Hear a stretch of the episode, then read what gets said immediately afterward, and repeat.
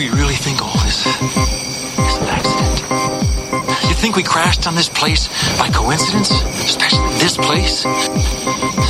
We were brought here for a purpose, for a reason, all of us. Each one of us was brought here for a reason. Brought here. And who brought us here, John? The island.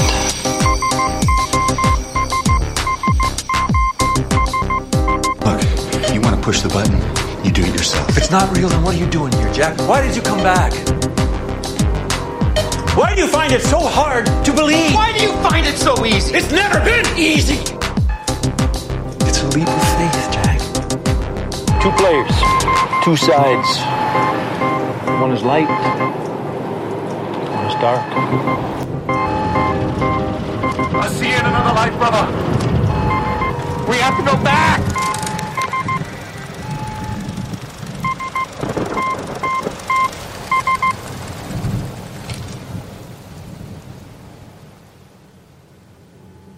Need to watch that again.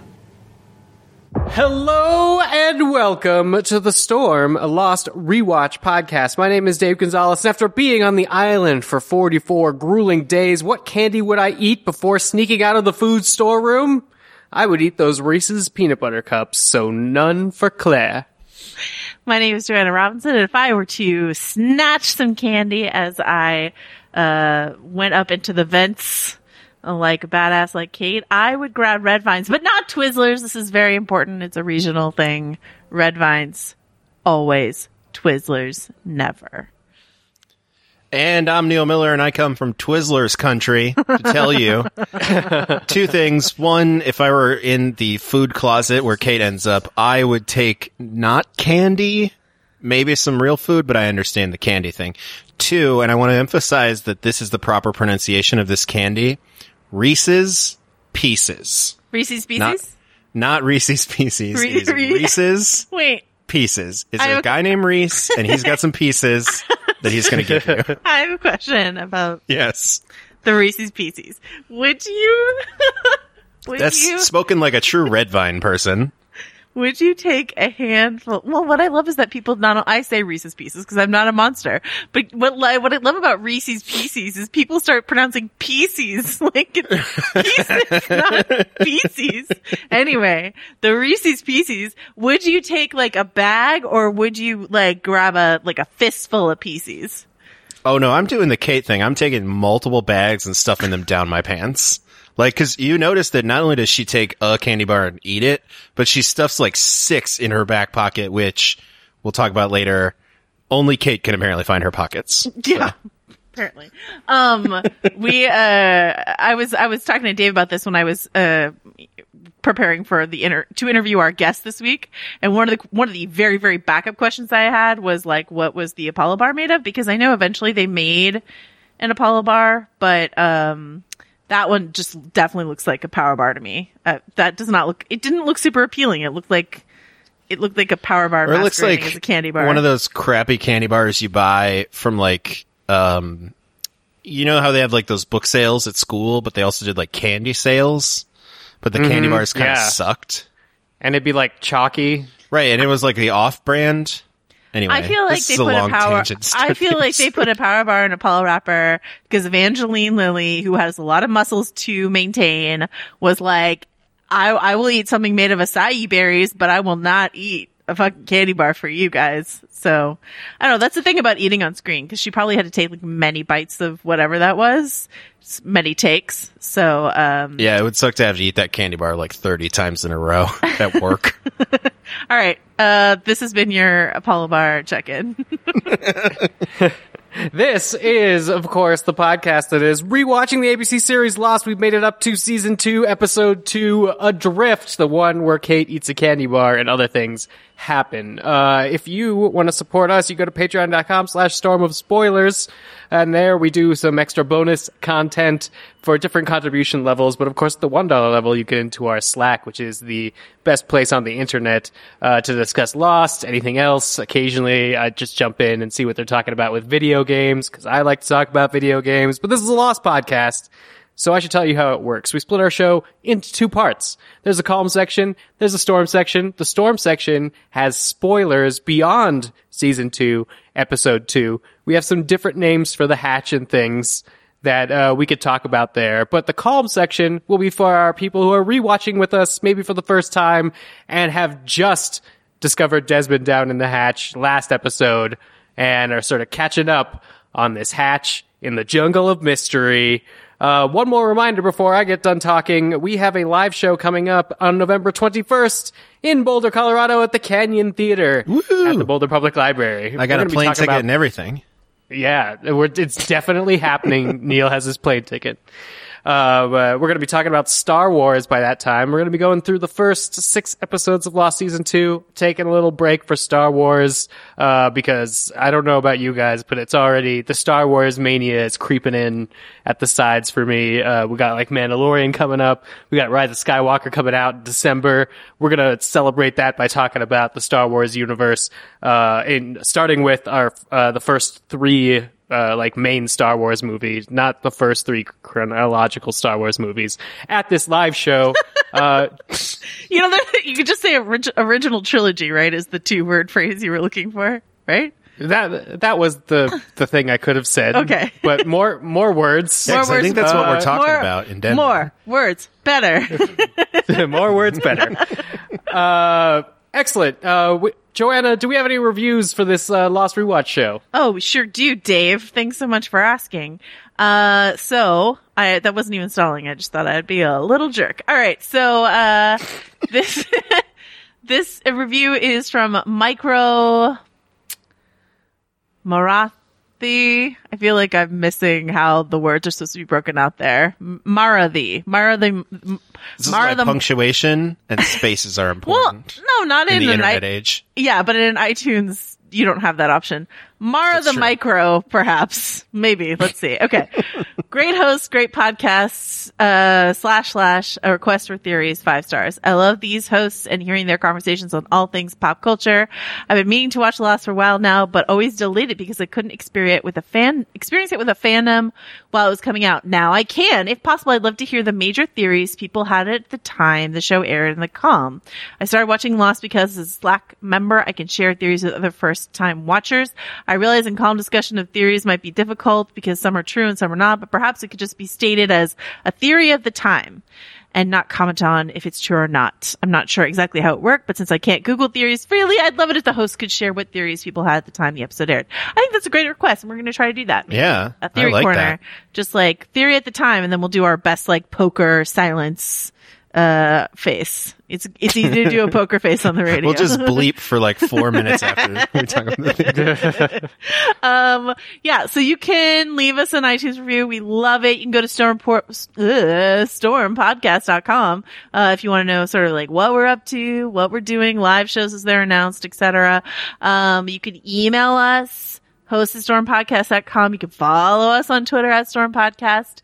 Um, I'm going to read a quick email from one of our listeners, uh, who emailed us at host at stormpodcast.com. Um, this is uh, sort of a, a look back to the finale. Patrick uh, wrote this in a little late about the season one finale. Um, uh, Patrick says, I was intending to nominate the appearance and death of Arzt as the most 2004 thing about the episode. Bear with me here. Not sure if any of you were watching live during season one, but during the week leading up to the finale, ABC was heavily, this is, I like, I could not believe it when I read this email. The audacity on ABC. Okay. Um, ABC was heavily running a promo with a voiceover. One of these characters will die. He said to be read. With, he said to be read with your best movie trailer voice. So hopefully I did okay. Um, accompanied by long lingering shots of Jack, Kate, Sawyer, Charlie, Locke, and then a quick flash of Arzt. My head headcanon states that Arzt only appeared in Lost so that he could make this promotional montage possible and that the ABC marketing folks ordered the Lost writers to write a disposable character into the last non-finale episode of the season so that they could generate a slight ratings bump for the finale by teasing the death of a major character. The last part being a common network tactic at the time if this is all true, can you imagine a popular auteur led show today being ordered to write a new character for the penultimate episode to be killed in the finale purely for marketing and promotional purposes, uh, et cetera, et cetera. Uh, the internet backlash, blah, blah, blah. So for these admittedly convoluted reasons, I nominate the appearance and death of Arzt as the most 2004 thing. Thanks, Pat. Um, I, I think we know that, that, that that's not the case that Damon Lindelof wrote this character in to have revenge on his, uh, science teacher, right? Um, his high school science teacher. But, Yeah. uh, but can you imagine like how, if we were a, a Lost podcast at the time, how much shit we would give the network for their one of the one of these characters mu- will die. Also, I also think in even maybe even in 2004 we would have been savvy enough to be like, oh, could it be It's the new guy? Yeah. We definitely would have been uh, Five minutes our into record, the episode. See a record of having to pretend like Jon Snow was dead for Uh, that guy ain't dead. Okay, so so thank you so much, Pat, for that email, and for if anyone, uh, I doubt you'll be able to find that promo, but if you can and want to send it over, I would love to watch it. Um, our guest this week, I'm so excited for you to listen to this. Our guest this week, um, is the director of this episode, Stephen Williams. He's a director of many episodes. He's also, uh, eventually wound up being and they get very uh, particular about these titles, so I hope I got it right. Co-executive producer of Lost, and essentially by the end of the series, he and Jack Bender, who you've heard us talk about a lot, and um, this other person whose name I can't remember right now, Gene something, uh, basically ran Hawaii. You know, while the writer, while everyone else we know and love was back in Los Angeles. So, um, Stephen was just like a huge, huge part of the show. He also is working on the TV series uh, Watchmen. He directed a bunch of. He's an executive producer over there. He directed a bunch of episodes of Watchmen. He directed the best episode of Watchmen, which you will get to uh, later in the season, and you will be like, "Oh my god, this guy's a genius." So like, pay attention now. But then you'll be like, oh my god, I already knew that because I listened to this awesome Lost podcast that told me about him. Yeah, his interview's great. he's so lovely. He's from Canada, so he's got this beautiful way of speaking. Uh, we talked about Michael. We talked about last minute changes. Anyway, listen to the interview. It's really great. It's really, really good. So all due to him. Thank you so much, Stephen, for joining us. We talked a little Watchmen, but mostly Lost. So, and that's, I'm done. All right, that'll be coming up after the call, which will be coming up after we pause to talk about teeth. you said Tifa with an F. I did. That's really cute. Let's talk about the holidays. I know, I know, it's crazy early to talk about the holidays, but trust me, you don't want to go through another holiday season taking closed mouth photos while everyone else is grinning ear to ear, do you? Getting a photo ready smile starts now, and it's easier than ever with clear aligners from Candid. Candid's aligners can help strengthen your teeth faster than traditional wire braces. Treatment just takes six months on average. An experienced orthodontist who is licensed in your state creates a custom treatment plan. Then they show you a 3D preview so you can see how your teeth will look after you're done. Candid's aligners are comfortable, removable, and completely invisible. Candid ships your aligners directly to you, so there's no hassle of going to an orthodontist's office, and Candid costs 65% less than braces. And with each aligner purchased, Candid donates $25 to Smile Train, who brings safe 100% free cleft lip and palate treatment to children around the globe. Whoa, Smile Train. Get your photo ready smile by the holidays. Go to candidco.com slash storm and use code storm to get $75 off. That's candidco.com slash storm. You know how to spell storm. Code storm for $75 off candidco.com slash storm. Code. What was that code? Storm. Awesome. Storm. And we're back to talk about the calm. Neil, what happened this week on and slightly off the island? Well, Dave, as you've mentioned, it is episode two, season two, Adrift. This episode was directed, as we've also mentioned, by Stephen Williams. It was written by Steven Maeda and Leonard Dick. It aired on September 28th, 2005. It takes place on days 44 and 45. I'm guessing most of the water stuff is the night between those two days. Uh, in flashbacks, uh, we learn pretty simply how Michael gave up his rights as Walt's father. Uh, we learn that Susan is a pretty damn good lawyer, and uh, the whole thing's pretty heartbreaking. On the island, we visit uh, with Sawyer and Michael, who we did not visit with last week. In the aftermath of Walt's abductions, one of them screams Walt, the other one screams Jin. There's a lot of screaming. A shark shows up. It's interesting. Sawyer takes uh, a bullet out with his bare hand, and then they do some therapy. Uh, elsewhere, back on the actual island, we learn what happened to John and Kate before Jack showed up at the hatch. They meet Desmond. Kate's get, Kate gets locked in a closet of food, almost gets shot, and definitely was the one who yelled Jack in the background of last week's episode. But you can only really see it if you watch it with the subtitles on. We'll get back to the subtitles here in a second. Uh, we also check in briefly with Charlie's drug addiction, and guess what, guys? I think it's still there. I think it's coming back. Uh, he's really, really thinking about it. The whole episode ends with Michael and Sawyer making it back to the island, finding Jin, and then getting captured, captured by mysterious, and I say this like this only because that's how it's written in the subtitles, udders. I, I know, it's just, it's U-D-D-E-R-S in the subtitles. I know, I remember. Uh, who, who's the racist here? I think it's the subtitle guy. Anyway. Well, they were trying, like, he says, he says it one way and then he, like, further articulates, so they, like, tried to do, like, right. They're doing like phonetically what he said. But you're like, come on, guys. Maybe give us others with like a U, U T H E R. I would have preferred, and then O T H E R S. Right. Thanks, closed captioning. Yeah. Um, fun fact of the week, courtesy of Lostpedia, which we talk about a lot, which, uh, our calm listeners should not go to if they don't want spoilers, because there's a ton of them in there.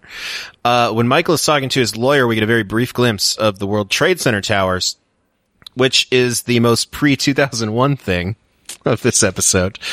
Uh, also that means that they would have had to put those in because this would not have been made until after they were already gone. So they made a conscious choice to have those in there behind Michael. Uh, this week's calm question, and this is a fun one because I don't think there is a good answer. How did Sawyer know that Rousseau said the others were coming for the kid? The raft had already set sail by then. Uh, he watched the finale Yeah. on his Apple Watch. Yeah, uh, one, uh, probably one of my favorite plot holes is the Sawyer being like, yeah. she said they were coming for the kid. And immediately you're just like, wait, you weren't there for that. but you weren't there. Uh, so yeah, that's, what happened the- this week. tha- that's the last time there will be any kind of funkiness with continuity on Lost. sure. Yeah. Don't go looking everything for any more because it's all buttoned up from here. Everything else is going to be perfect. Uh, where do you guys want to start this week? Do we want to start in the flashbacks? Do we want to start out in the ocean? Do we want to start back in the hatch? Or do we want to start in the caves with Charlie Ooh. pretending I that wanna- a statue of the Virgin Mary might become important later on for these survivors? I want to start. I want to start by asking Neil why his Mm-hmm. recap of this episode didn't say Kate is tied in a pantry in a hatch of mystery. well, I don't want to overuse that. Very good joke. Uh, fair. Okay. Uh, anyway, uh, Kate has, there's a lot that happens with Kate. I think we should start with the hatch because I have something to say about that. That's Uh, I really appreciate uh, our guest this week, Stephen Williams, as a director. The patience that this episode has uh, at the open, especially with the Locke stuff, because it, it at first it's a little jarring because we're going back to see stuff that we already know, kind of what happened. Uh, we know where Locke ends up, and it's a very brave thing for a show to then double back and tell that story again and keep it compelling. But I just love the sort of steadiness of the, the steadiness and the quietness of the scene where Locke is coming down and you see him like take off his shoes. And it's just got this really sort of eerie patience to it that I, I love from like a filmmaking technique because if you think about where Lost was in season two, they'd come off, you know, all these creating all these great mysteries at the end of season one, and season two has this incredible pace to it that uh, we're going to start to see ramp up.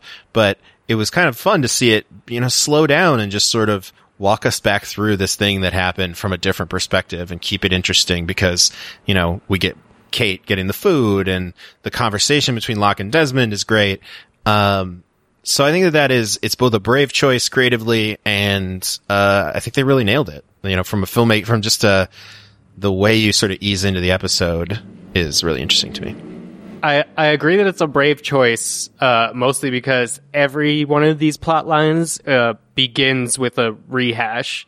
We're either, you know, back in the top of the hatch when Locke goes down, or back in the water with, uh, Michael screaming Walt, or in the case of the flashback, back in the Michael custody agreement, which makes it really frustrating because I like this flashback after having, you know, had the conversation for uh, a previous uh, Michael episode with Matt Patches about trying to rethink how fatherhood works on Lost. This one actually works on me with the exception that I already know that his, you know, Walt's mom like has no intention of like letting Michael wa- write to Walt or like when she leaves at the end of this episode, she's gone until you know we until uh, Michael has to come and like take over.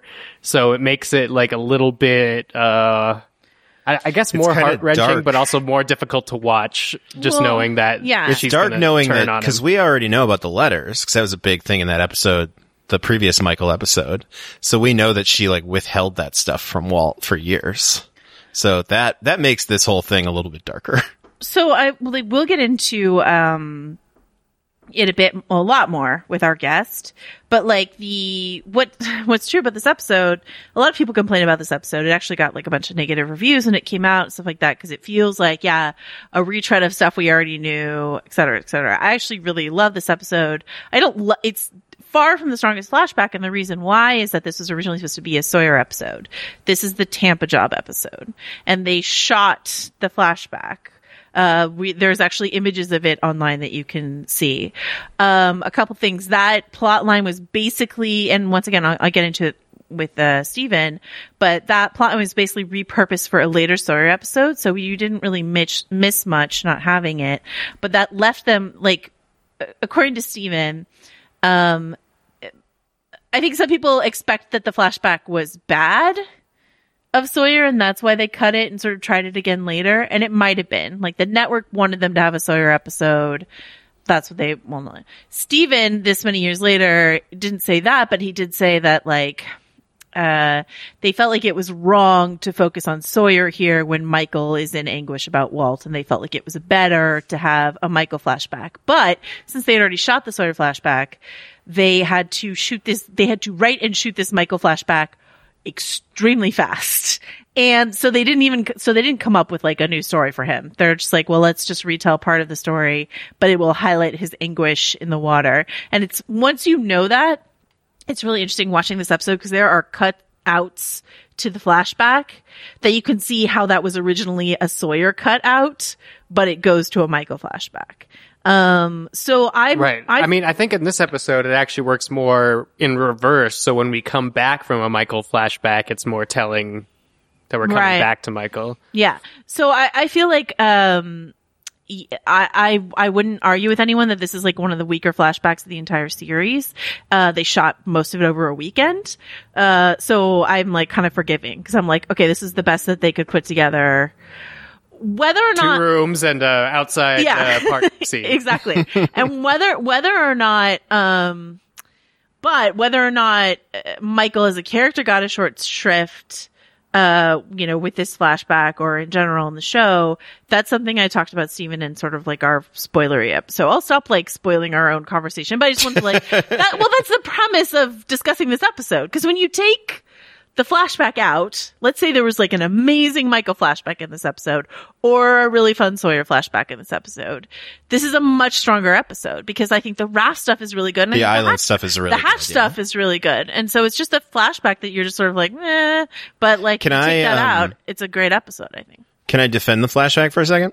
Absolutely. because I actually there's a part of the flashback, and I think that that's it's that's a pretty safe consensus that this is probably not one of their best flashbacks. But the scene in which he's saying goodbye to little Walt, Harold Perrineau just crushes it. Yeah, like true.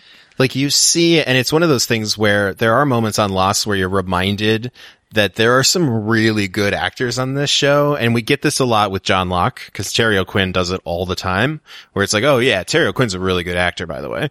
Um, here's here's a scene, but uh, you don't. I don't think, and I think that's one of the maybe the things that frustrated people with Michael's character is you had an actor like Harold Perrineau, who's obviously a very good actor, um, and they didn't do enough with him to satisfy people who thought that he should be given more, which I is probably right. Yeah. Um, yeah, but I think that he does these things in little moments. Like he just straight up crushes this scene. And, and then when you hear the story that it was like shot over a weekend, it's like, man, he really brought it for like that one day. And, um, I think that his performance in the scene where he's saying goodbye to Lil Walt is absolutely heartbreaking. You know, it's just like you just, you see it. And I think it, it helps that it's the flashback for his anguish on the water. But, uh, either way, I think you just, you see his whole like, him just falling apart, basically, quietly. So I had a, great. I had a weird thought when I was watching it, and I usually don't like to rewrite television this way, especially old television. But would it have worked better for you if he was telling Sawyer the flashback? I don't think so. All right. I think when they come back, Well, you tried. well, I think when they come back and they have that last uh, cut back from the flashback, and he's in that moment of anguish on the pontoon thing, and he has like his head in his hands, and Sawyer finally realizes. I think that is when I, I don't know both performances. Well, it's almost like- really Oh, opens Michael, up to me. that's that's when Michael really became president. Um, yeah, no, Well, no, No, I- that's actually right after Sawyer got a chance to watch the flashback. And he was like, oh. Oh shit. yeah, I get it. I've been a dick to this guy this whole time. I don't think telling him is it, because the whole function of Lost is that dramatic irony of us knowing more than people on the island often do about this character. You know what I mean? Like, so when people like say stuff to Sawyer, like, you just don't know how to love anyone, do you? Which is Michael says in this episode, something like that. And then we're meant to cut to a flashback where we see that's not the case with Sawyer. It's very much not the case. That's the whole dramatic irony point. So I don't think like Michael can sit there and be like, um, uh, you know, the reason it's so important for me to fight for my boy right now is I didn't fight for him when I needed to. I let him go, you know, and, uh, but we know that that's, you know, so like, I think to have him say it is just like ruins the subtlety of, of that loss can sometimes achieve in that way. Fair. I guess there's just part of me that's used to seeing like theater with like two people, you know, stranded on a raft or whatnot, and that's when they start telling each other their backstory so we could like get into it. And I was like, this feels familiar like that. Uh, except, uh, wonderfully shot, uh, water sequences. Uh, I don't know. I mean, what it, since we've, you know, started talking about the production of the show, uh, just thinking that like they have to have like floating lighting rigs out there and that the guys are like always submerged in the water. Uh, really enjoyed this time out on the water, which I don't think holds up for all of Lost's future water sequences. Uh, but definitely, uh, for the second season, started off with a bang. well, some, I think you can really tell the difference between when they actually shoot out just beyond the shore, which Stephen did here and does in the future. And then sometimes they just have to, like, probably for safety's sake, let's say they have to do like a major storm or something like that. Um, they had, they had to shoot in like a pool. Yeah. And I really think you can tell the difference. And there are just some of the most beautiful shots in all of Lost, uh, in this episode. I sort of like, uh, like, poked Neil a little bit about this one nighttime shot where you see like both of them for like the one perfect shot Twitter account. But what's also true is that Neil had already posted a photo from this episode on one perfect shot. I remember it. Uh, it is them looking at the island at the end at like sunrise at dawn. And Oh yeah, I love a good landscape shot. yeah, just beautiful stuff. Like really gorgeous stuff. They do, and I think they do a great job uh, in the cinematography of making the island look huge, which is one of the like it's a story point that they sort of just illustrate beautifully with their cinematography, which I like.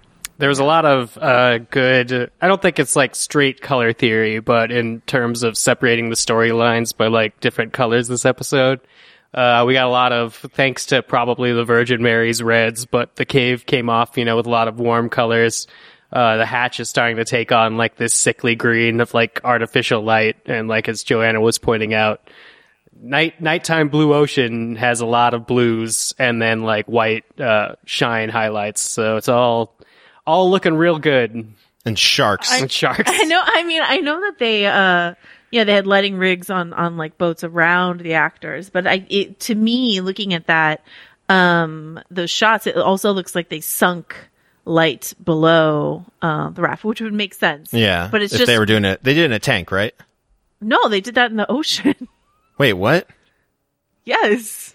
Whoa. they were out on the ocean for like three nights or something like that. They- Wow. uh, when- that would be so see- hard to sink a light in the ocean and make it still appear. Well, I think they were. I think they were like just offshore. You know, not Okay. like super far offshore. But um, yeah, when you see Josh Holloway like shivering, like that dude's really shivering. I think because they're out and it's like nighttime, even in Hawaii, and you're and they're just like wet the whole time. So yeah, it's a great. What a see, it's a great episode. Part It really most is. of it. Most of it is great. It sounds like it was a real pain in the ass to make, but it turned out to be Yeah. a great episode. worth it. Uh, so before we get back to the hatch, just rounding out uh, water time, uh, they get back to the island uh, at a not recognizable part of beach from what I can tell. And Jin comes out and says they're part parts of a female cow running at them uh, from the the island, and we get uh, some some shadows of people carrying clubs. A pretty silly shot. a really silly shot. well, No, no, no matter what you know about the show, I'm just saying they like digitally enshadowed those. Like, what would be casting that shadow on those people is my question. Right. So it looks like kind of silly from that point of view. You know? right, because they're not ready to, for us to know eh, some, some yeah, things. yeah. Um, what I do, th- what I do like is that they've made a point of calling out sort of how long they had been out there, and then how big the island is. So it really throws further confusion onto who the hell that is that has Jin at the end, or that's going to maybe take all three of them, because it's like we don't know if those are the same, I guess, others that uh, the camp is currently dealing with. We actually, uh, at the time, have no idea uh, like what the hell is going on. And I really love that. I love that it's just, it's not anything we even remotely recognize. Well, it feels completely new. Yeah, at this point we have uh, what Sawyer presumes are others that have, you know, boats and guns, and then we have these others that are carrying spiked sticks and whatnot, and seem to have tied Jin up uh, with, you know, stuff that could be found on the island. So it's, I guess they're Um, all technically others because they're all not our Losties. They're all not us. Uh, that nice tribalism theme. Um, well, and we should mention, I don't think, did we, we, I don't think we mentioned that, uh, you know, for commies, right, that we got a shark shot, uh, with a logo on it that matches the logo that says Dharma on Desmond's jumpsuit and the logo that's on the food in the pantry in the Hatchet Mystery. So, uh, that's fun. The shark one I remember. Okay. And, uh, we're going to have to be careful about this one Yeah. in the call, but I was, I was just very careful just then, I think. I do remember this is one of the first mysteries and people did ask us for theories and stuff. If you pause while the shark is swimming by and you lighten it up, like if you brighten, I guess you would turn your contrast on your TV da- up, way up. So it would white, it would white out. You can see a darm, a logo, uh, that matches the logos from the, uh, Dharma brand food that's in the thingy on the shark. It's great. I, it was Wait, like, it was like one of my first internet Isn't things. that, isn't that what I just said? Yeah. Oh, okay. This is Well, I was just, uh, you had to, but you can't see it if you're just watching the episode. You have to stop I- it Well, yeah, and, and, then I talked, lighten it. I talked to Stephen about this, um, how this is like a very, very, very, very, very early example of like freeze frame, you know, TiVo, TiVo Mm-hmm. moment, right? They already had one with the numbers on the hatch, right? But, uh, uh, Dave showed me a behind the scenes feature and one of the guys on the show admitted that they light, they lit the scene brighter than they meant to. So I don't even know if you need to turn your contrast up. Like one of Oh. the producers was like, we, You don't even need the Neil settings. we made we made that brighter than we meant to, right, Dave? Am I remembering that? Uh, that is correctly? correct. It's sort of it was an Easter egg that they thought would be fun, but they didn't mean for it to be as apparently obvious as it is. But Yeah. this is the beginning of one of my favorite parts of Lost, which is spot that logo. You are now on alert. If it could pop up on the tail of a shark, uh, keep it keep an eye out everywhere else in the island. Uh, and you know we don't have to bleep mentions of it uh, in the future. Uh, but yeah, it's let's Logos. Logo. Logos. Let's go down to that that hatch of mystery. Uh, it has like a little dining area with some artificial light. Apparently, uh, Desmond has been down there for a while. He's waiting for a man with a secret snowman password. uh, that Locke b- for a while tries to bluff as being him. Uh, Desmond uh, doesn't uh, realize doesn't fall for it when he, Locke doesn't have the answer to the snowman password, and he asks uh, Locke how many of the survivors got sick after Locke explains the plane crash. Uh, as we know, none of them apparently have been sick, but that does seem to line up with both the quarantine on the inside of the hatch and uh, Rousseau's tales of you know some kind of dark territory sickness. Um, Desmond's uh, injections, perhaps. and Desmond's injections, perhaps. That would make a lot more sense if he's warding off some sort of sickness. Uh, yeah, but we get a, a little bit more time in the hatch. I don't know if we get to s- any more answers in the hatch, but we do get to see the computer operated that Jack didn't get to touch. And, uh, one of the few people that has, well, no, that's not true. Hurley's talked to Charlie and Hurley's talked to Jack, but Hurley has not talked to Locke, who has to input the numbers into the computer. And two of our weird story threads continue to uh, connect through characters that don't know they connect yet. Uh, which, you know, could be frustrating if they were willfully withholding information, but I find thrilling here in this like weird structured storytelling where every, you know, answer also comes, uh, with another mystery, uh, with our boop, boop, boop, boop. Well, and I love the questions that we get out of the hatch now. How long has Desmond been down there? Why are there two beds? A long How- time. There, food. Did you see? food. What's going on with food? Did you see all the hatch, the, the like the day hatch marks on the wall behind him, and that? Yeah. When he was like, "Yeah, a long time." yeah, the hatch is just a, you know, it's a it's a basket of mystery inside a jungle of mystery. Some uh, mole mole person. Can I mystery. can I go back to the shark for two seconds? Sh- Sure. Let's go back to the shark. I just want I just found a fun fact about the shark that I think is important for everyone to know. We're going to be retreading this for the shark flashback episode. Right. This is not in a question, in a response to a fan question on the official Lost podcast, which Damon and Lindelof and Carlton Cuse, we'll talk about this more later. They did during what I think the final season, No. uh, for- or no, for the several last couple of seasons. seasons. Yeah. Yeah. They did name the shark Ezra James Sharkington. So that's the shark's name. Excellent. I'm glad. Yeah. Just that's a Fun fact. that is a fun fact. I, I mean, I, I, the, what does the J stand for? Do you think James. James. Ezra James. James? Sharkington. Oh, you said James, not just J. Yeah. Good. Good. Um, yeah. So, I mean, just the, uh, the hatch stuff, uh, before, you know, before we zip over to the storm, the hatch stuff that I love. I mean, we get the number stuff. That's crazy. Kate's a real badass in this episode. Let's shout out, you know, like we, we complain about Kate when she's annoying, uh, or when she's annoyingly caught in something, but like the, the reason why so many people like her is that she's incredibly capable in something like this, where she like John McClane's her way up into a vent. I wouldn't. I would just like, like, Lo- Lo- Locke would give I'd me that eat knife. all the candy bars. no, Locke would give me that knife and I would never get myself untethered. I'll Like, why that did you much. put Well, the knife on love- the front of my pants? that that's where I Um, can't reach it. I will say this, despite the weirdness of the way John puts that knife into Kate's pants, Yes, which right. is weird, and he could have found a pocket. Um, I love the moment, sort of the moment of truthiness of this sequence where John is like getting him to, is sort of manipulating Desmond to get Kate to be the one to be tied up. And he's sort of giving Kate, he, he knows that Kate will do, he, he kind of just knows that Kate's gonna do the thing that he needs maybe to help, you know? And, uh, it's sort of like you see that survivor level teamwork kick in and Kate like immediately recognizes what John wants her to do for the most part. Except I don't think the end is really useful, but, um, but yeah, I just, I love how it sort of just kicks into gear. It's like, oh, our team is with our team, you know? Yeah. And, uh, Desmond is not on our team. So we should say really quickly, um, we, um, this uh, episode aired September 28th, 2005.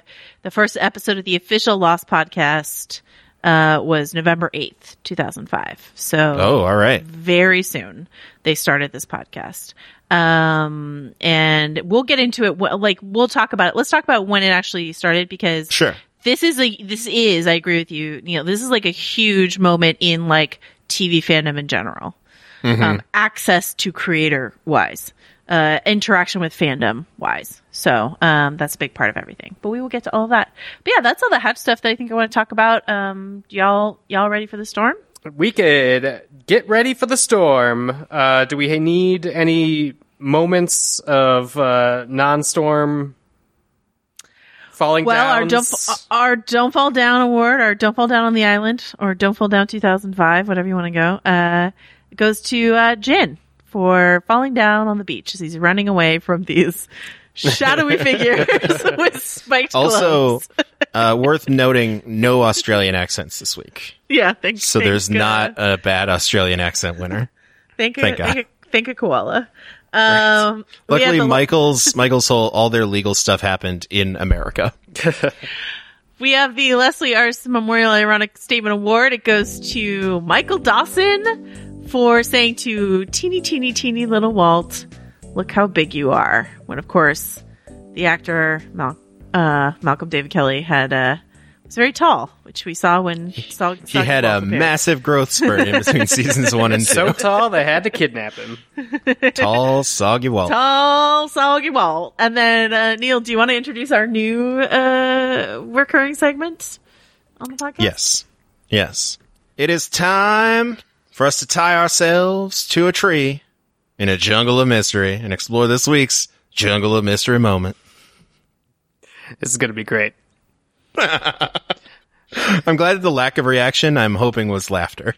Oh, I I, thought you were. Gonna, anything. I thought you were gonna then say what it was. Oh. I was waiting for you to say what it Oh, was. sure. Yeah. Uh, the Jungle of Mystery moment this week is the logo on the shark. It's really the logo, as Dave mentioned. Uh, that, that logo, uh, is one of the great lost MacGuffins as, uh, like you will, you will want to keep an eye out for the logo. People immediately seized upon this as a thing. I remember this back in season two. Uh, the logo, very big deal. So the fact that it's on the shark is just fucking weird, but uh, it's a very big deal otherwise. So we are no longer doing the most 2004 thing about episode unless some like egregious thing crops up, and then we will talk about it. Uh, We are right. now Eventually, doing- we'll probably get to like a most 2008 thing or something. maybe, but right now we are doing a Jungle of Mystery moment uh, is our new thing. You get to hear hear Neil's draw every week. Uh, this week, Giacchino Corner actually belongs in the storm, so don't Google what the Giacchino track was this episode. Giacchino Corner is going in the storm, and that's it. yeah. Don't do any shenanigans, or you'll have to live through your own booneral. Yeah. Uh, is it time? Is it time for an interview, Dave? Well, we're going to get to our interview with Stephen Williams right after this word about cats. Okay, those of you who've been following the podcast for a while, like I don't even need to tell you how much I love my cat, uh, who's got many names: Juniper, Junebug, Bug, the intern, all of them. Uh, but by far the worst part about being a cat owner is dealing with the cat litter. It's messy, it's smelly, it's heavy. Can I just say it? Conventional cat litter is outright barbaric. That's why I switched to Pretty Litter. Pretty Litter is kitty litter 2.0. It's shipped right to my door in small, lightweight bags that last me the entire month. What am I, Kate Austin? I can't have, have these like enormous bags of, of litter. Oh my No. god, These big bags of kitty litter are so freaking heavy. They're really heavy. They're genuinely. I remember that from very- when I was a kid. it was terrible. My mom used to make me carry them. Yeah, so no more running to the pet store, storing heavy open bags of cat litter in your closet. Pretty Litter has next level odor protection. It uses super absorbent crystals that actually trap and conceal odor and moisture. No smell, no mess. Forget about that dirty clay or compost that's completely gross to clean up. But the best part about kitty litter is it even monitors your cat's health. Pretty Litter changes color to detect underlying illnesses before urgent medical care is needed, saving you money, stress, and potentially your cat's life. Uh, Dave, I know you hate cats, but you also like me and you want me to be happy. So can you tell me how I can get pretty litter in my life? Yes, you could do uh, what we all do who love cats and make the switch to Pretty Litter today by visiting prettylitter.com and using the promo code STORM for 20% off your first order. That's prettylitter.com, promo code STORM for 20% off. Prettylitter.com, promo code STORM. Um, I want to just uh, really quickly introduce uh, this uh, discussion with the great Stephen Williams, and I just want to say if you have watched the show um, but are not a subscriber to our Patreon already, I suggest you sign up because Stephen said some really interesting things about Michael that we can't talk about in the calm, uh, in the storm. He's friends with Harold Par- Perrineau. He has some really interesting thoughts about what, uh, how Michael's story goes from here. And, uh, I really, really urge you to check it out. I was really, um, intrigued and interested by what he had to say about it. Um, but, uh, the most of our conversation is here in the calm uh, with the great Stephen Williams talking Lost and a little bit of Watchmen, uh, spoiler free Watchmen. Please enjoy. Hey, Joanna, it's Stephen Williams.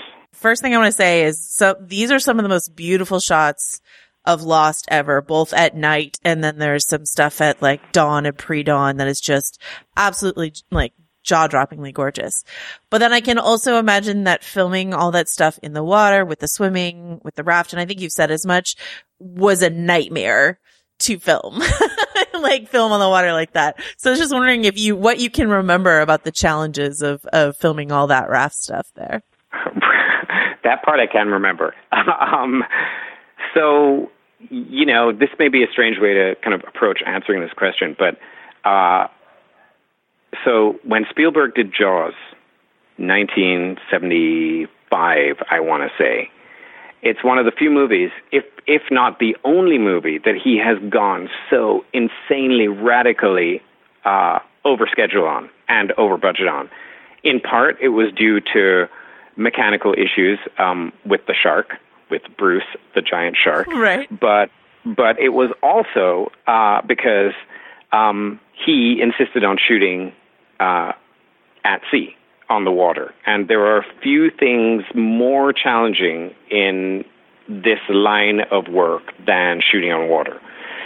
I, uh, even though I was aware of that, because I am uh, a a huge Spielberg fan, b a somewhat avid student of film in general, so I was aware of the pitfalls of trying to put this thing together. Um, you know, uh, not in a tank, uh, not with the, the various craft attached to a dock, but actually like shooting at sea. But it felt like the gamble was worth taking for all kinds of reasons. Um, first of all, the water just behaves differently when you are at sea. Secondly, the actors, more importantly, the actors behave differently when you're actually at sea. Mm-hmm. Um, it's difficult to get equipment out. Uh, I think if memory serves, we, we literally towed the actors um, and and the the crew and equipment out, um, you know, half a mile, maybe even a mile offshore, uh, and we're in in pretty deep water, and um, yeah, it's super challenging because everything moves independently of everything else. So lighting, there's a craft, a separate craft that light that the lights are on, another craft that the cameras are on, another craft that the actors are on, and none of them are tethered together. None of these three elements are tethered to each other, so they all move independently of each other while they're on the water in in very very unpredictable ways, um, depending on the wind and what the water's doing, and uh, it's just you know, across every vector of measurement, it's challenging and difficult and uh, foolhardy, and yet we insisted on approaching it that way. And uh, you know, I rewatched portions of the episode this morning in preparation for this interview, and I can see the exertions of the actors. Um, in several of the frames, and it made me feel that I had not uh, put everybody through hell for no for no reason. Yeah, can you uh, can you get specific about? Um, I'm thinking of there's there's one shot where uh, you know Josh Holloway as Sawyer has sort of uh pulled pulled Michael up and and they sort of collapse on top of each other and they just look genuinely actually bone tired, exhausted. Um, is there other are there other moments that that uh, stood out to you? For sure. Um, first of all, I should I don't think I'm speaking out of turn when I say this, but Harold Perrineau, who is not only an amazing actor, a great collaborator, and a good friend of mine, uh, is not the most proficient swimmer. in fact, in preparation for this episode, we kind of you know beseeched him to take some rudimentary um, swimming lessons. But he, even by the end of that, you know, he he was not he is not confident in the water, and uh, so it's really kind of you know a challenge to to ask someone who's not confident in the water to be at sea at night uh, where there are in fact predators. So we had you know um, we had safety divers underwater with um, devices that were designed to keep sharks at bay and any other predatory species that might live there. But you know, in addition to trying to stay focused on the task at hand, namely portraying the role of Michael, who's just had his son abducted. Yeah. You know, he had to try and concentrate on staying afloat and not actually drowning. um, and then, you know, they're fully clothed. They're wearing jeans. They're wearing, Right, they're right. wearing, uh, they're, they're wearing clothing. And so all of that is an additional weight and, you know, is an additional obstacle to buoyancy. So, um, yeah, they, it was just exhausting for them. And the water's cold. Yeah. yeah. There's a, there's a shot there's a shot of one of them shivering and I was like, that's a real shiver. They're just cold up Yeah. there in the water. Yeah. absolutely. Yeah, we had you know heating heating pools um, waiting for them on shore, but you know it's still that they still spent lots of time drenched and and at night. Yeah. So um, not not comfortable. not your cushy Hollywood gig. so I, I um I wanted to ask you, you know, I, I, I interviewed Damon for the season one finale and I was Yeah. talking to him about, um, his collaborative work with his directors with Jack on this one, with Nikki on Watchmen, with Mimi on Leftovers, and you rose up the ranks from, from producer, supervisor, producer, eventually an EP. And by the end of the series, you know, I read an interview where Carlton and Damon were basically like Jack and Stephen and Jean like run Hawaii themselves. So I was just wondering, like, I know you've, you've directed on other shows. Can you talk about the difference between being a director and you're an EP on Watchmen, we should say. So like being a director in that more collaborative sense versus just being like a visiting director on a, on another show. as an executive producer or a co-executive producer, um, your your area of responsibility broadens. So you are responsible for, you know, um, in an ongoing way, the the comfort of the cast, uh, the comfort of the crew. Um, you're there to provide uh, whatever help or assistance uh, and clarity you can to uh, visiting directors.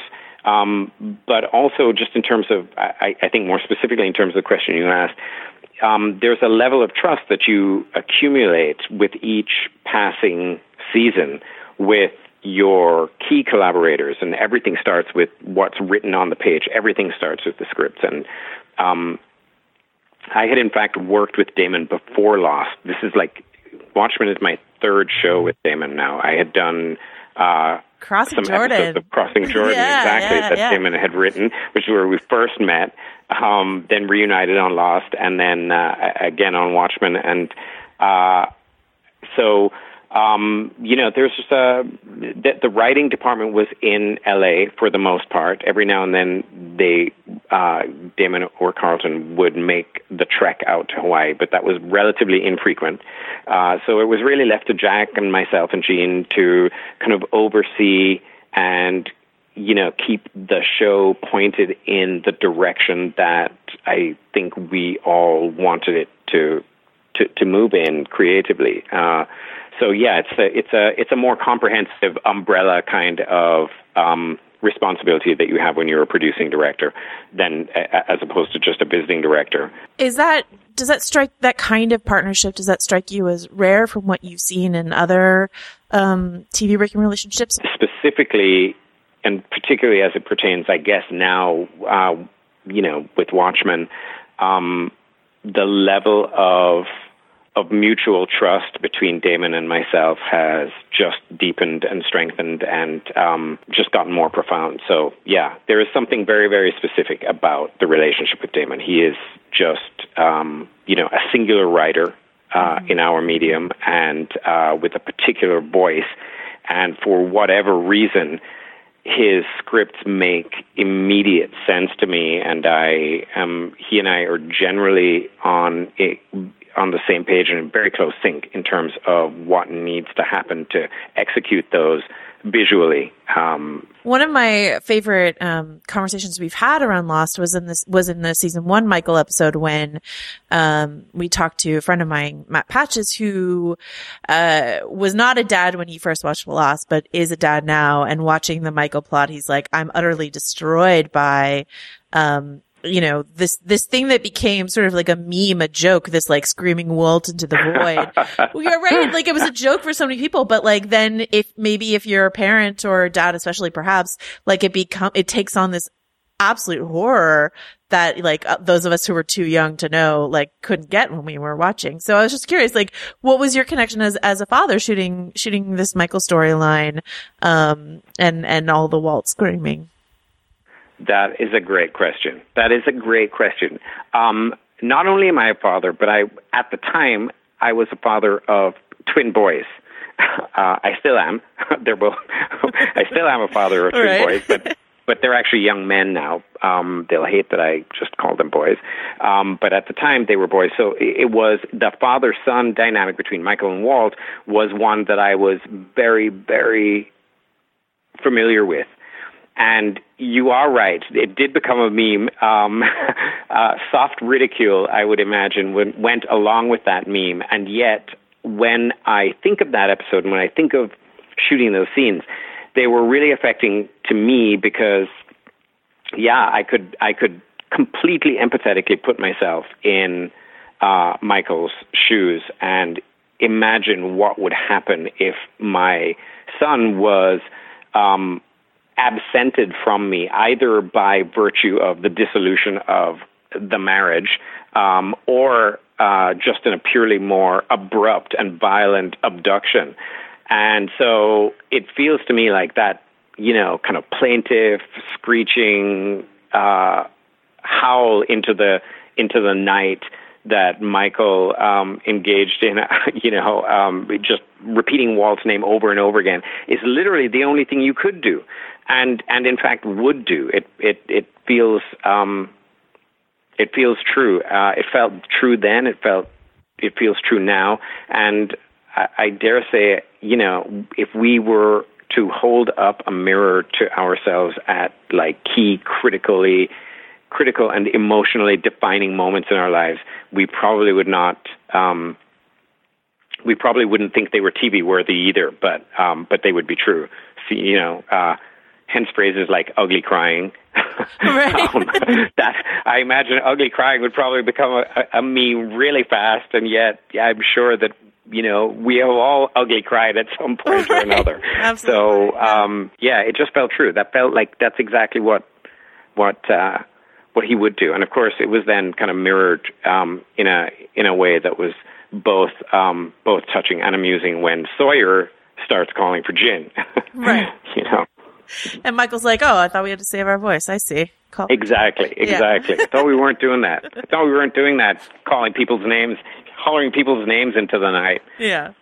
Um, I wanted to ask you, uh, you know, Harold has given some interviews about how much he likes this portion of Michael's story when we see, um, both in the season one episode and in this episode, um, you know, a father, a black father fighting so hard to be, you know, uh, with his son and how that was maybe uh, counter to some of the narratives that we often see in Hollywood of, of black fathers. And I was just wondering, um, if you connected to that at all, if you have any thoughts around, you know, these early intentions around Michael.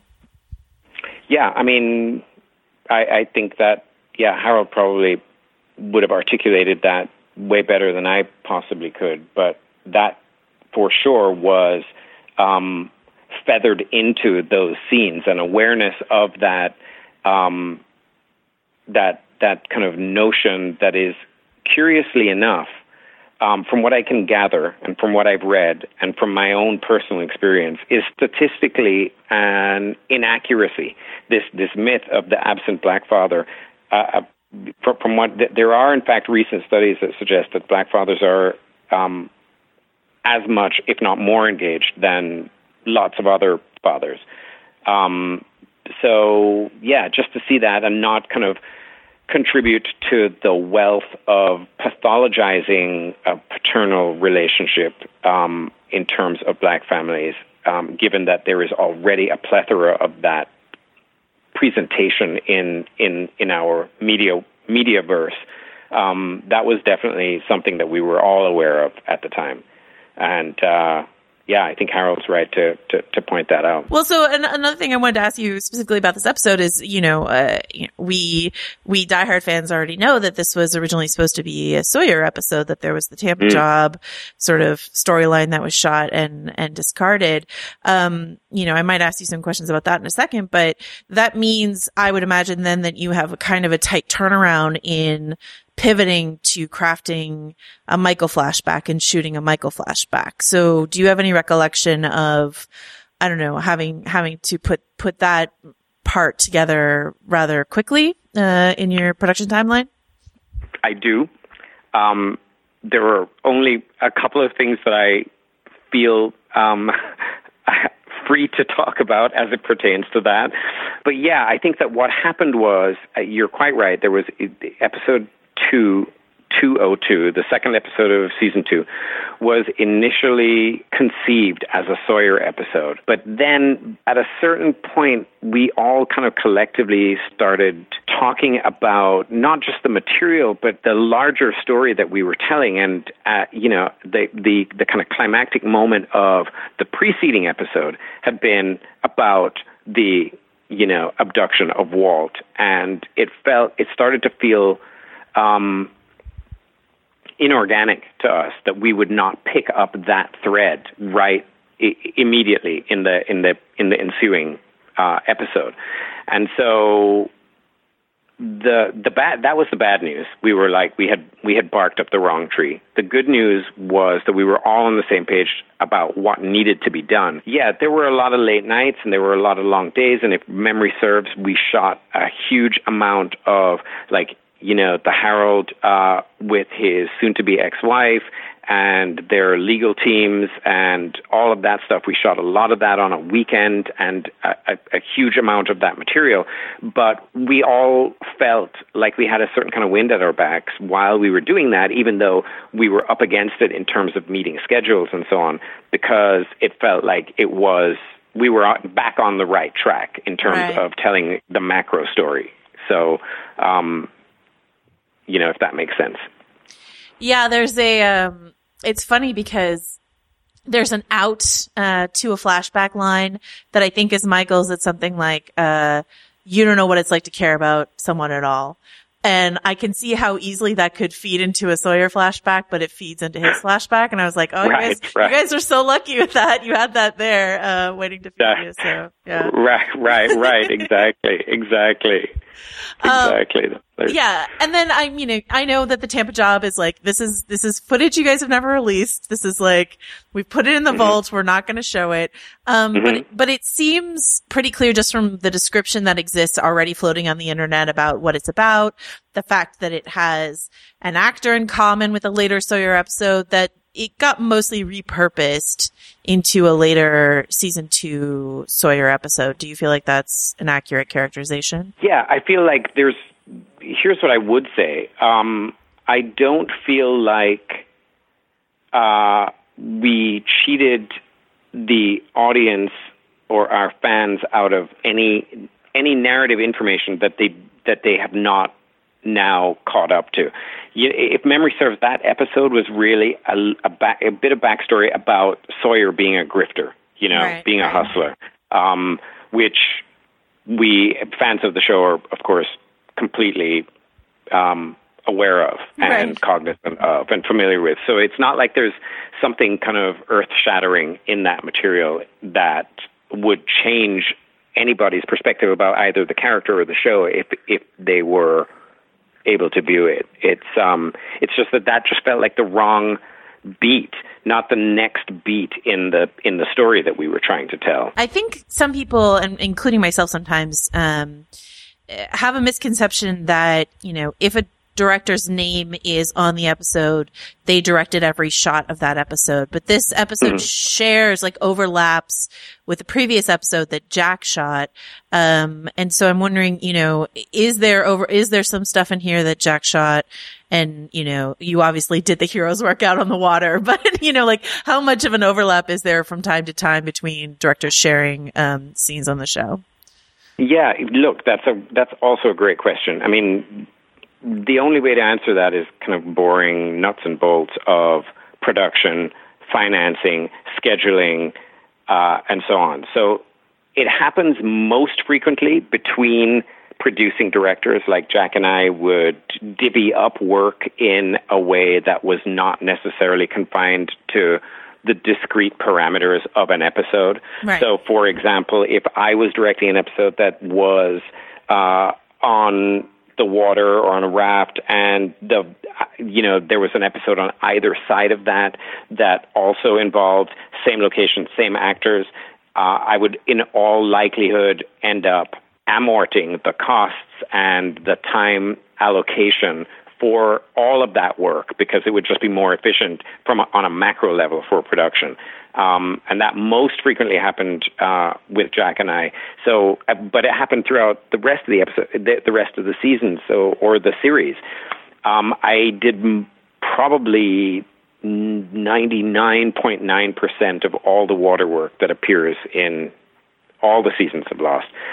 Um, it, and uh, uh, but yeah, I, I cannot remember offhand how much of Adrift was an overlap with stuff that Jack had done for um, Man of Faith, Man of Science, but uh, but there may well have been, and it certainly would not be unusual or atypical for him to shoot stuff that wound up in my episode or anybody else's episode for that matter, and conversely, the same for me. I love that you're the water guy. I mean, did you ever sigh in, in like trepidation when you get a script? You're like, oh, look at all this water stuff. Is going to be me again back on the I love being. Look, I loved everything about being in Hawaii. Loved everything about being in Hawaii. Loved being in the water. It- Look, Hawaii has the most amazing uh, group of water specialists who, as a general rule, um, refer to themselves as watermen, and I uh, apologize for uh, the the gender specificity of that term, but I'm rendering it as I have heard it used. um, uh, and th- their ability to those guys have just this insane relationship to to nature in general, to wind, to water. They they it's it's really it's remarkable. Um, I could bore you with a thousand anecdotes of like literally. You know, there was a guy called Brian Keaulana who was our one of our head water guys, who is from a very very esteemed uh, surfing family in on the island of Oahu, and he could literally look day or night uh, into the sky, into the heavens, and at the at the water, and tell you when it was going to rain with a degree of specificity that defies the laws of science. What the waves were going to do, how the currents were going to shift, Wow. and just being around those guys and osmotically absorbing their relationship to their environment was inspiring on so many levels and humbling on an equal number of levels. So yeah, once the initial sticker shock of like, oh no, more water work um, wore off, it was replaced by an appreciation of what I've just mentioned.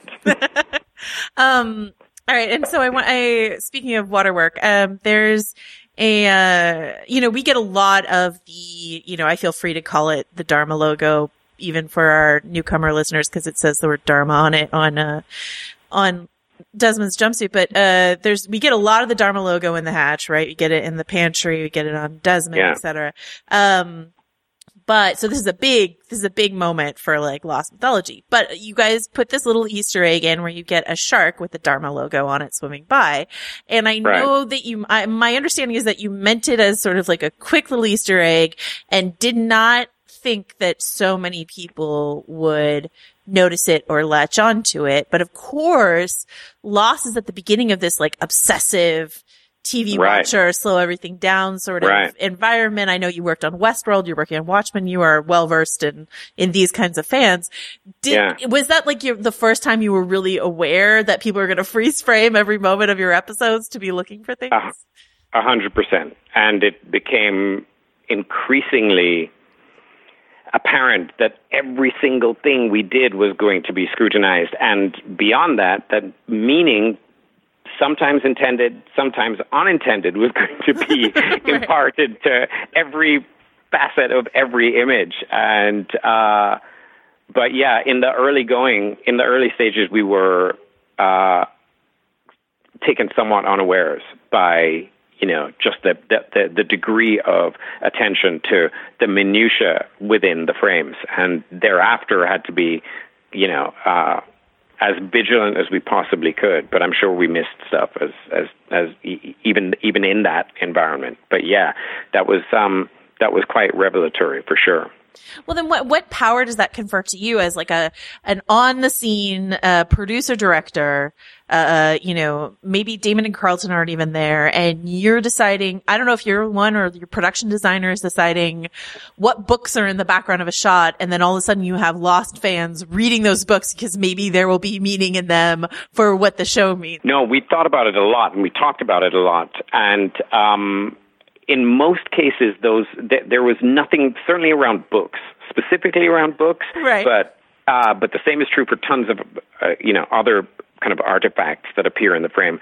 Um, we talked about uh, that relentlessly, and they were in most, if not all cases, specifically chosen for the way in which their their content or their form refracted uh, and reflected the meaning um, of the narr- of, of the particular story that we were trying to tell, or the character, or the moment that we were trying to tease out or um, illuminate. So yeah, those were chosen consciously, and we were thrilled when people actually started reading those books. I feel like I would abuse that power and just put in a book that I think is really good and people should read. you know? that, that had nothing to do with Lost, but just yeah, like yeah, They, the, you know, the fans should really read this one. I'll just shove it in there and, and we'll see if they pick it up. So, um, That that yeah, well, that lends itself to all kinds of potential um, abuse. Right. You could like, if you were a writer yourself, you could like engage in a wanton act of self promotion by putting your own book in there. Oh, why didn't more people do that for sure? or you're like your old, your other, your, your other work, your movies should be in there, something like that. right, right, exactly, exactly. All right. Um, and then, and then let me, let me finish up and, and thank you again for your time. I really appreciate it. Um, and let me, Not at let, let me finish up with a few Watchmen questions for you. Um, I'm curious, uh, you know, I asked Damon a similar question, but I'm curious what thematically you You feel- asked Damon about Watchmen, huh? not, not, who knew? Um, but I, uh, I just asked him about, um, thematically what he feels like links, you know, lost to, to Watchmen. I, I also threw in leftovers there, but since you didn't work on that, I'm just w- wondering, you know, what you think, what are the preoccupations of Lost that you see visited again in Watchmen? Wow. Um, I think Damon has, you know, I, I, I don't mean to be evasive or, um, not, you know, I, I don't mean to not answer your question, but I feel like Damon, A, is not only the best person to answer that question. I think that the answer to that question that I have uh, heard him offer uh, is the best one, and Okay. um, I, I feel like I have nothing to add. I, I, I, I will, I will say only this, which is not in fact an answer to your question, but is tangentially related to it. Sure. In some of the early reviews of Watchmen, people have said, you know, uh, it's good. It's a good thing that you know Damon worked on Lost because he's familiar with the flashback structure, and that serves him well here with Watchmen. And I just think it's kind of interesting and funny because it's really the opposite way around, as he himself has frequently said that it is the structure of Watchmen, the the flashback chapter by chapter uh, in the original graphic novel that informed him his structural choices, or many of his structural choices when he came when it came time to uh, to write Lost. so. Um, the cross pollination between those two at the level of form and structure and construction of uh, an overarching narrative is uh, is pretty clear. Um, as to thematics, um, there is no person better suited to answer that question than Mr. Lindelof. Great. Then I will refer any listeners to an earlier episode of this podcast. Um, and yeah, perfect. I, and I endorse that. um, and then, um, I, you know, when Damon approached you to work on Watchmen, what, uh, what if any connection did you already have to the source material, and what about the project itself, in a in a way that people who haven't seen um, many episodes yet uh, can safely listen to excited you about working on it? You know, I had never read Watchmen before. Never. I was familiar with it, obviously, as a title. It's in the zeitgeist. Uh, I, I had a passing familiarity with it, but I had never read it. So the first thing I did was uh, I, I immersed myself in in the graphic novel and discovered, much to my surprise, that it was justifiably praised in the way that it is. It's so incredibly dense and rich and uh, brave and um, deep and layered, and I could go on and on and on. It's just such an amazing piece of work, both at the level of, you know, illustration, visual visual presentation, and um, just textually, scribally written. Um, so that was the first thing, uh, and then I became interested to see how what the iteration that Damon had in mind of this material, how he was going to utilize this material, because I was, in addition to being aware of the graphic novel, I was aware of the fact that Zack Snyder had done this very, you know, uh, faithful uh, cinematic rendering of this, mm-hmm. uh, of the, the, the source material.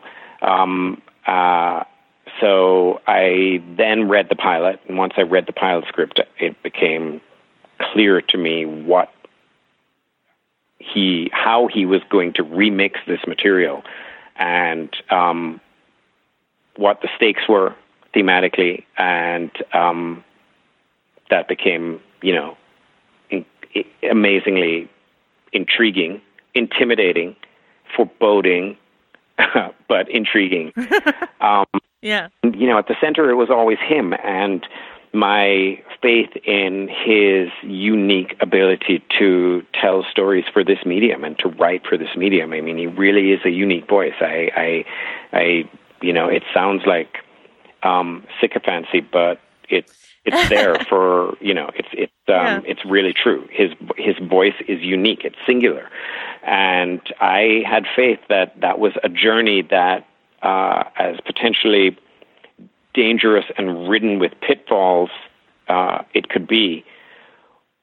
It was it was the right time to get out of our collective comfort zones in with this material and in this way, and um, and that sense of trepidation never left us throughout the entire making of this thing, the, the, the almost two years. Um, that sense of uh, of terror ne- never left us, um, and I should not even be invoking the, the past tense at this stage. We still live with a daily sense of um, knowing why we made the choices that we did, but still you know, just hopeful, hopeful that um, those choices will be appreciated for what they were, because they were all made consciously and uh, hopefully with um, the right impulse.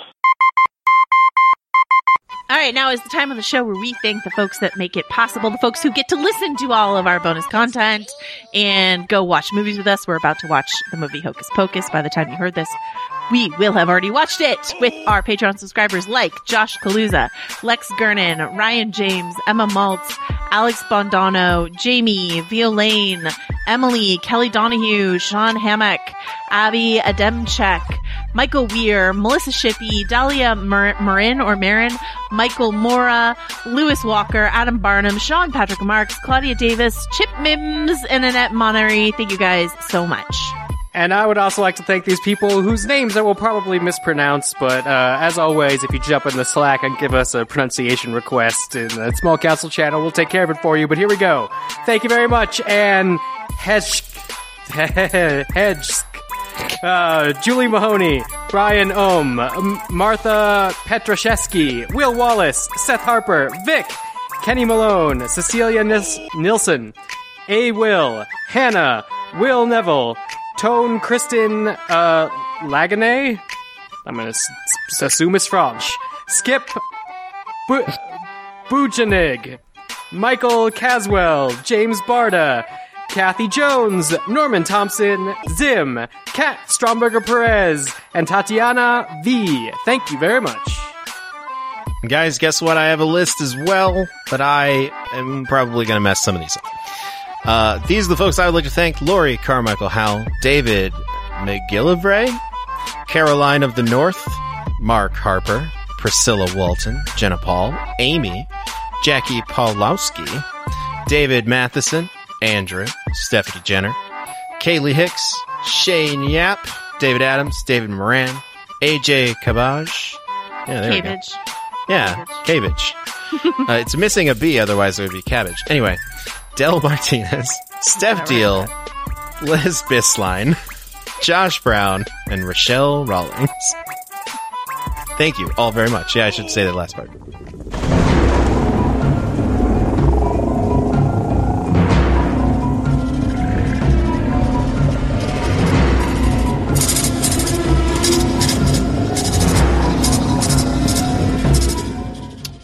For the storm. Uh, let's pick up with some of the things that we pushed into the storm this week, starting with our What? Giacchino corner.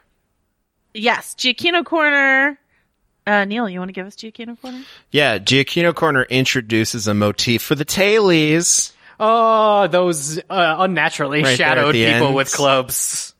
Right. Well, and what I love about that, uh, now that we can talk freely about it, is that like they really shadow out Mr. Eko, but like the, um, Yeah. who's the other woman that's there with the, uh, Libby, Libby? or Cindy? No. It's Cindy, yeah. it is Cindy, Cindy. No. yeah. it is Cindy. Yeah. and it's like, she's kind of shadowed out, but it's like, we can't show you this other guy just yet. Um, Bernard Bernard is also there and he's like um I think they like got someone completely incorrect for Bernard. Right. Yeah. because they maybe still had not cast him. um, yeah, so there's a lot going on. Giacchino introduces their their theme, which will obviously become a big thing.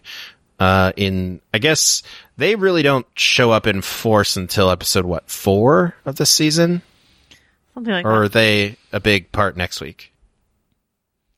Uh, I haven't watched next week's episode. Uh, I think I think you're right, Neil, that it's like four. Well, because we've talked about, and we talked about how these sort of three episodes go together, and I feel like that's, you know, once we get to Everybody Hates Hugo is when, um, we sort of settle right, because with the tailies, orientation uh, in. orientation is very hatchy. Um, Right, orientation is very hatchy, and then Jin Michael Sawyer spend most of the time underground, not knowing what's going on. In so, uh pit. Well, do we Yeah. got don't we get a lot of Michelle Rodriguez next week then though? Well, we'll I don't find think we out. get it. Yeah, I don't think we meet her though until the end. I don't know. We'll find out. We should Um, we should watch the episode and see what happens. Yeah, we'll watch the episode. But yeah, uh, they got some time to get their taily ducks in a row. Right. Uh, it is 'cause interesting that they introduce it here, though the the musical theme. I'm not sure why, but that's interesting. Um, before we, well, uh, our usual segment here, which is Locke antagonist check in, uh, is going to be replaced this week by an email from Pat. Is that cool with you, David? It has to do with villains in the show. Oh yes, Does that work then let's uh, let's hear from Pat. Okay, Pat says uh, the undisputed villain of Lost, uh, and then in parentheses, you can dispute this. Um, and then Pat has to to save this email until season four, but since that's clearly not happening with my Swiss cheese brain, I apologize, Pat. Uh, we're gonna we're gonna read it now. Dear Lost Heroes. For episodes and episodes, there's been some on and off again uh, discussion if John Locke is the villain on Lost or the antagonist or I don't know, tragic antihero or whatever. Often this leads into the assertion that the true villain of Lost is still on the horizon. Usually Ben Linus is referenced or the Lucifer adjacent man in black. No doubt those are bad dudes, especially in relation to the flawed but mostly wholesome characters who we root for on the show. But I think that neither Ben Linus nor the man in black fully embrace villainy. They are sympathetic aspects there are sympathetic aspects about them that confound me. Even though Ben is a creepy manipulative tool, I feel sorry for him at times, despite myself. And even though I recognize that the man in black is coded as a villain and that he makes that he does terrible things, his elemental nature makes me want to put him in uh, into some other category. I think he transcends morality by virtue of his supernatural nature, in the way that Reed Richards would argue Galactus is not strictly evil. For all you comic book fans, okay. Charles Widmore has that classical Tywin Lannister-esque villain feel to him. He's certainly an ass, but he falls in that same zone that Ben Linus inhabits, where I recognize that he's a bad guy, but perhaps not the worst guy. But season four does bring us the worst guy on Lost. Do you guys want to guess really quickly who Pat means? Season four. Ooh. Um. Yeah, yeah, yeah. That that that mercenary guy who shoots Ben's daughter. Oh yeah, Kevin Nailed Durand's it. character. Nailed it. Martin Keamy, played by Kevin Durand, is the worst person on the TV show Lost. This ruthless mercenary embraces villainy in a way that no one else on the show does. His cold-blooded murder of Alex Rousseau was irredeemable. He's so bad that in the extra spatial, extra temporal afterworld that those attuned to the island get to move through in season six, Keamy is not part of any redemptive track, but instead is instead a classic criminal to be overcome. Because when it comes to constants, as much as it's Desmond Penny, it's also Keamy and being a malefactor. Now, is it possible that Keamy can be the villain of Lost and be dispatched in season four with two seasons to go? Well, maybe. If you ask me who the villain of Game of Thrones was, the absolute worst person, it wouldn't be anyone who made it to season eight. It would be Ramsay Bolton, who might not have been the existential threat or the primary antagonist, but he was just the worst piece of crap. Thank you for your time. Best regards, Pat from Maryland. So, uh, what do we think about, uh, Pat's definition of villainy here? Neil. Um, I mean that guy's definitely bad. So that's true. Um, I do think that there are Lost does give us characters who almost are primarily one thing eventually. This is the the thing about Lost is every character is not exactly what you expect until we meet a couple characters who are exactly what they appear to be. Um, so even Lost falls into that eventually, and I think Keamy is one of those where it's like they just kind of need a bad guy in season four because there aren't really many bad guys, or at least not that we know of yet. Um, so he's he's a pretty good one. I, But I, I agree with that. I mean, lo- the the answer for Locke, as we've experienced every week, is that it's not that simple. Well, and I think I think he makes a good point that it's not that simple with most of the antagonists on the show, and that Mhm. Keamy Keamy is like, uh, you know, whatever. I I don't know what's Keamy's D and D alignment, Dave. oh, uh, lawful evil. Lawful evil, right? Uh, so uh, you know that's that's like uh. It, there's no shades of gray there, and and like why why that's such a good moment, not just the sh- like shock of it, but also just the fact that um, uh, you know that Ben is like, oh, I, I, like I hadn't I hadn't come up against this kind of good versus evil yet. You know what I mean? Like th- that's he w- he was he thought he was playing a different game. Keamy's playing a different game than the one Ben thinks he's playing. Well, if you want to make the argument that he is the villain of the entire series, you would have to say that if Alex doesn't die, there's always a way out for Ben of his ultimate fate of being manipulated into killing Jacob. Because if Ben doesn't kill Jacob, then I don't really know, you know, who else has been rejected that purely by the God figure to to stab him. I think most most clearly villainous. Um, not maybe not the villain, but most villainous. Uh, which is maybe sounds like a silly distinction, but I think it's it's where we're circling. What do you think, Neil? Yeah, that makes sense to me. I don't know. I I mean, mean, like- does Lost have to have a villain? Well, but that's the whole thing also about the question we're not answering. that's the whole thing about loss is that like it's about it's about you finding empathy for people like you know even like season one early season one Jin and then you're like oh but I misunderstood that guy so like even even an evil cloud of a nefarious cloud of smoke that does a bunch of bad stuff in the end you're like oh Titus Welliver Right, Oh, I'm right. sorry. Oh, he was trapped That's like the magic. He was trying to- that's the yeah. magic of the television series, but the magic of the island is it draws people there to test them. You know, it's going to bring Locke and Sawyer and uh, real Sawyer all together in a fucking ship. Like later on, like it does have that Well, mystical element of testing people. So doesn't there have to be an evil to test the good?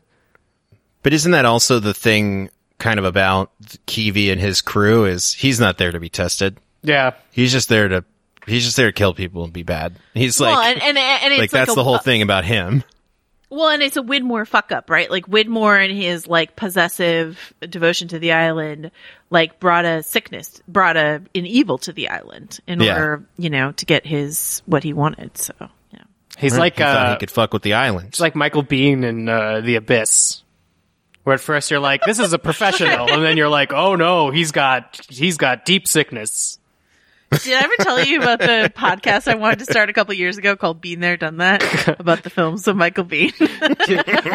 How many? I'm gonna guess you would do two episodes before Michael Yeah, Biehn would call have- you and be like, "Why am I not on this podcast?" yeah, why why is that not just an article? Why is that not just a podcast hosted by yeah, Michael why is he not doing that podcast? Get Michael. If Michael heard- Biehn's listening yes, to the Mike- storm part of Adrift, give us a call. Give us a call, Hey, Michael never Biehn. We have a who's project for you. I'm really serious. That's not a joke. I've talked about doing a Michael Biehn podcast. I'm sure nobody's Um, pitched him anything called "Been There, Done That" before. Are you being sarcastic? Yeah, yes. I'm sure somebody's pitched him uh, pun titles on his name. what a bummer. All right. I'm sure the Uh, mid 90s anyway. were horrible for pitches for Michael Biehn. Michael Biehn is such like a weird dreamboat. Or as he would be known on Lost, Michael Bay. Bane. Four million bang. Four billion Michael Baines. Um, yeah. What else happens? Stormy stuff happened. Oh, we wanted to know about um, some top theories. People want to know about some theories.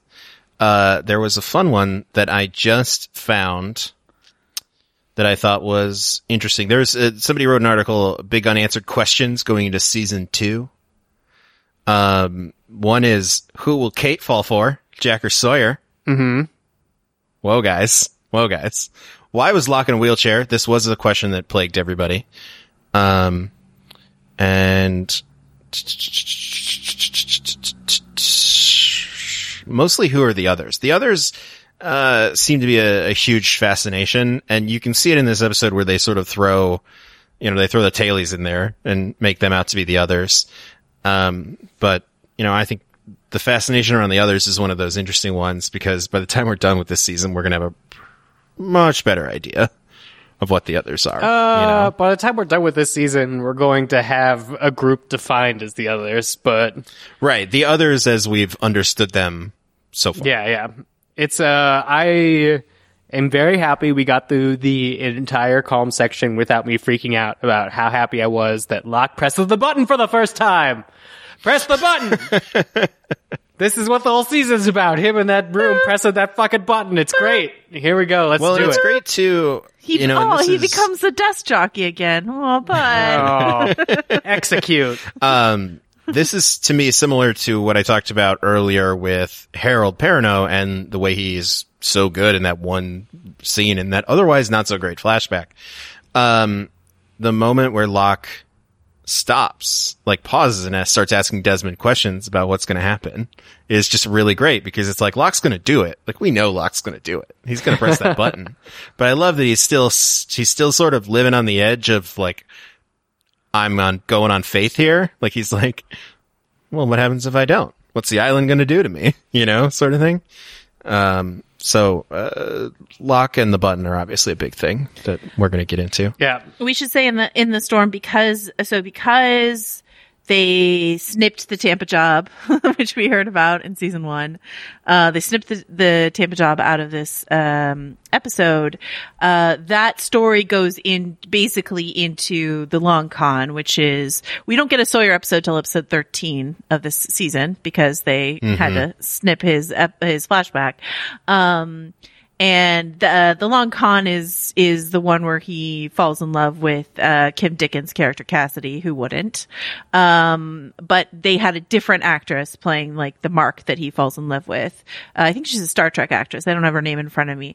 Uh, but Kevin Dunn, who plays Gordy in that episode, was in the Tampa job stuff. So it's like really clear that they were just going to do that story, but in Tampa. But if you want to see, there are photos of Josh Holloway in like real Florida gear, like like like sunglasses, like but like a sort of like Jimmy Buffett shirt, white pants. It's great. It's some great shit. Uh, there are photos of that online, so they shot it. We'll just never see the footage because they're never going to release release the Tampa Job cut. Uh, is what I have to say about that. but yeah, basically, um, we would have seen like Sawyer falling falling for a woman. Um, and is there anything else I want to say about the Tampa Job? Uh, no, uh, but it's referenced later. Uh, Nathan Fillion says character says something about uh, an ex-con in, in Tampa or something like that. So, uh, you know, there's a lot of mythology around the Tampa job, even though we never see it. Uh, yeah. And then, uh, like as we said in the calm episode, uh, next week we're probably gonna dive into more Hatch thoughts because we will have our orientation film finally. We'll be splicing film together next week, Dave. Yeah, it'll be fantastic. Just to see what's missing. If all works out, uh, we are gonna have a r- like the perfect guest for this episode. If Whoa. it all works out, Well, okay, good. no matter what, it's gonna be a great guest. I was about to just say, don't don't make me bleep the something that w- is a false promise, but that was perfect. No, no, no. It's gonna be No matter good. what, It's gonna, be good. great. All right, cool. Neil, where are we go next oh man, week? having to bleep something in the storm would be a real next level Yeah, that- that's that's how deep down the, the rabbit hole we are. Uh, Neil, where are we going next Um, week? Well, Dave, we're going back down in that hatch uh, for an episode called Orientation. It is a John Locke episode. That's why I say we're going back down in that hatch because we're going to get a lot of John Locke stuff, which I'm sure will turn into a lot of John Locke conversation in the storm, like it happens every week. Yes, and finally, our uh, season two theme won't include spoiler bits of dialogue because they are from orientation. Great. All right, cool. Uh, until next week when we're watching films and pressing buttons, where can people find you online? Let's start with Joanna Robinson. Oh, you can find me on vanityfair.com. You can follow me on Twitter at Jo Wrote This. I got some great interviews floating out there in the universe. You can hear me listen, talk to Tim Blake Nelson of Watchmen over on, uh, Still Watching, or you can t- hear me talk to Laura Dern on Little Gold Men. So, you know, some good, good podcast content for you this week, guys. And Mr. Neil Miller. Well, you know, you can always get me over at filmschoolrejects.com. Catch me on Twitter at rejects or at uh, one perfect shot where, yeah, we're sneaking some lost in there. I got some, I actually have a couple from this episode I might pull out. Um, also, don't forget to uh, follow our show at Storm Podcasts and email us hosts at stormpodcast.com if you would like us to uh, answer your stormy or call me questions. And I'm Dave Gonzalez. You can find me on Twitter at DA7E. You can find me on the Fighting in the War Room podcast. You could find me this fall covering The Mandalorian for Thrillist.com. So Star Wars thoughts there. And you could find me every week here on The Storm telling you not to fall down.